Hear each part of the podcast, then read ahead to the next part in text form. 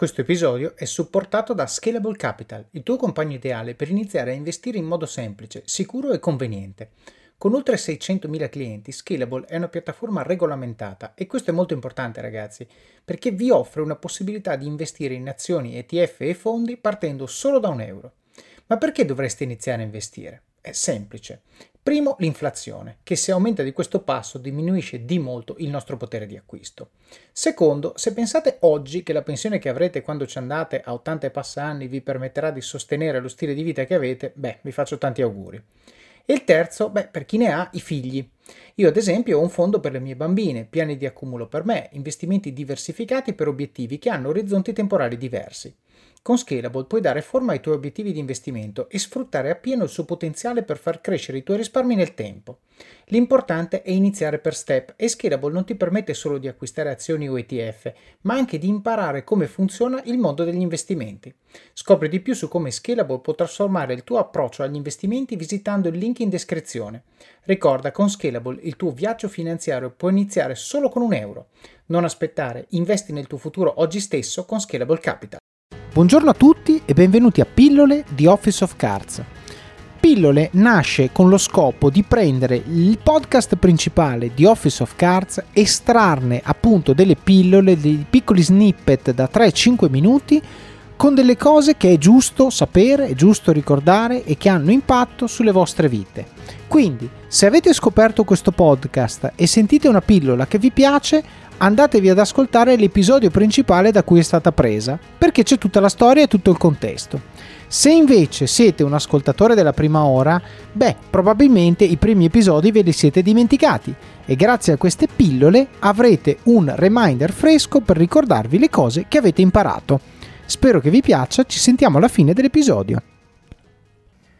La terza abitudine, invece, riguarda la prioritizzazione, perché ovviamente ci siamo detti devi essere proattivo, no? devi sapere dove stai andando, però poi la tendenza a voler fare di tutto e anche di più, eh, l'ansia da prestazione può portarti a eh, diciamo fare di più di quello che magari potresti fare, no? eh, e quindi creare uno sforzo probabilmente non sostenibile.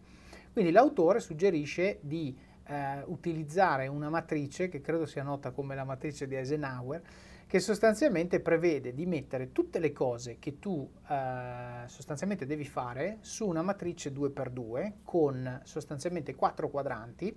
Sui due assi di questa matrice ci sono, poi metterò un disegnino nelle show notes, ci sono l'urgenza e l'importanza e dire le cose su cui ti devi concentrare prevalentemente sono le cose urgenti e importanti, mentre invece la nostra tendenza è quella di affrontare sempre le cose urgenti, anche quando non sono importanti. Perché? Perché sono urgenti e quindi c'è uno che ci sta col fiato sul collo, una scadenza, qualsiasi cosa, e poi perché la cosa urgente umanamente ci dà quella sensazione di benessere di mettere la spunta. Anche quando hai fatto una cosa completamente inutile, hai messo la spunta, ti senti bene, no? Allora, io chiaramente dico sempre meglio sentirsi bene, quindi va bene portare a casa qualche risultato, però se hai fatto 10 cose urgenti e 0 importanti, probabilmente quella giornata non è stata molto utile. Questo è il ragionamento. Quindi lui suggerisce questo approccio eh, di prioritizzazione. Ora ce ne sono tanti altri di approcci per prioritizzare le cose, però il punto che ci vuole passare, quello su cui eh, secondo me è giusto soffermarsi, è qua, non confondere il senso, che un po' ritorna al concetto precedente, non confondere il senso di movimento col senso di progresso. Questo è anche un concetto che viene affrontato da altri autori, soprattutto eh, David Allen, mi pare, in uh, Getting Things Done, che sostanzialmente dice se tu ti stai muovendo non vuol dire che ti stai muovendo nella direzione giusta e non vuol dire che se sei fermo non stai facendo progressi. L'importante è capire se sei fermo cosa stai facendo, perché lo sei. Quindi sostanzialmente il punto che lui ci vuole dare è cercare di, eh, una volta che sappiamo dove vogliamo andare, creare un senso, una lista di cose da fare e poi però essere eh, efficienti nel prioritizzarlo, perché altrimenti facciamo cose un po', un po a caso.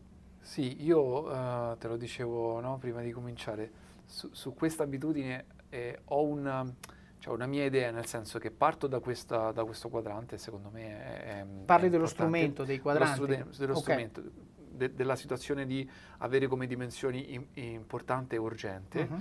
E credo che manca un elemento qui, credo che manca una dimensione se mi posso permettere, andare sopra a Covey, ovviamente è molto più eh, no, famoso di me, e, ma manca una dimensione che secondo me è quella eh, emozionale, no? nel senso che è importante anche da chi ci viene chiesto cosa. Okay. E questo secondo me ehm, fa una differenza nella, nel priorizzare, no? nel senso, ovviamente se noi eh, in, in un mondo asettico, no?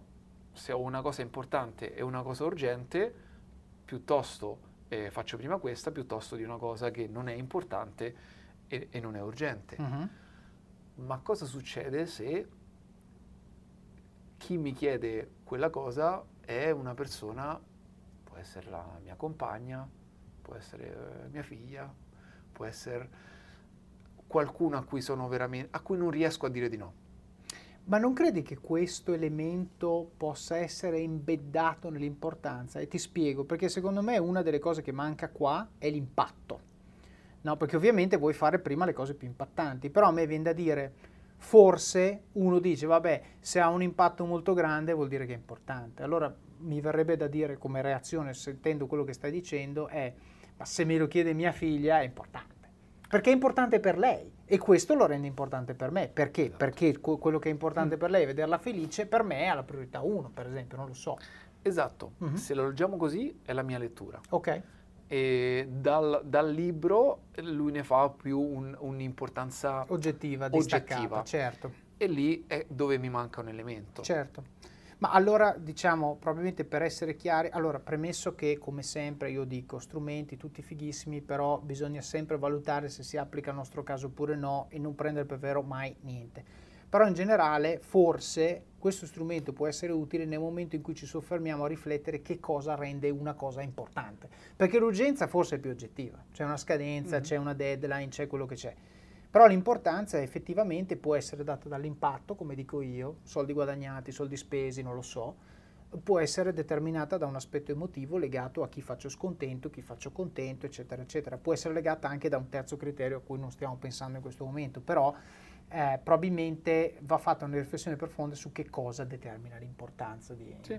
di un'attività. Ecco. Bene, come avete sentito questa pillola da sola vive, però ovviamente è parte di una storia che abbiamo raccontato nell'episodio principale, vi consiglio quindi di andarlo a sentire per avere tutto il contesto che ci ha portati a dire questa frase e poi soprattutto per sapere come va a finire e cosa succede dopo. Quindi buon ascolto, ci sentiamo alla prossima pillola oppure vi aspetto nel podcast principale di Office of Cards. Alla prossima! I'm Sandra, and I'm just the professional your small business was looking for. But you didn't hire me because you didn't use LinkedIn jobs. LinkedIn has professionals you can't find anywhere else, including those who aren't actively looking for a new job but might be open to the perfect role, like me. In a given month, over 70% of LinkedIn users don't visit other leading job sites. So if you're not looking on LinkedIn, you'll miss out on great candidates like Sandra. Start hiring professionals like a professional. Post your free job on linkedin.com/people today.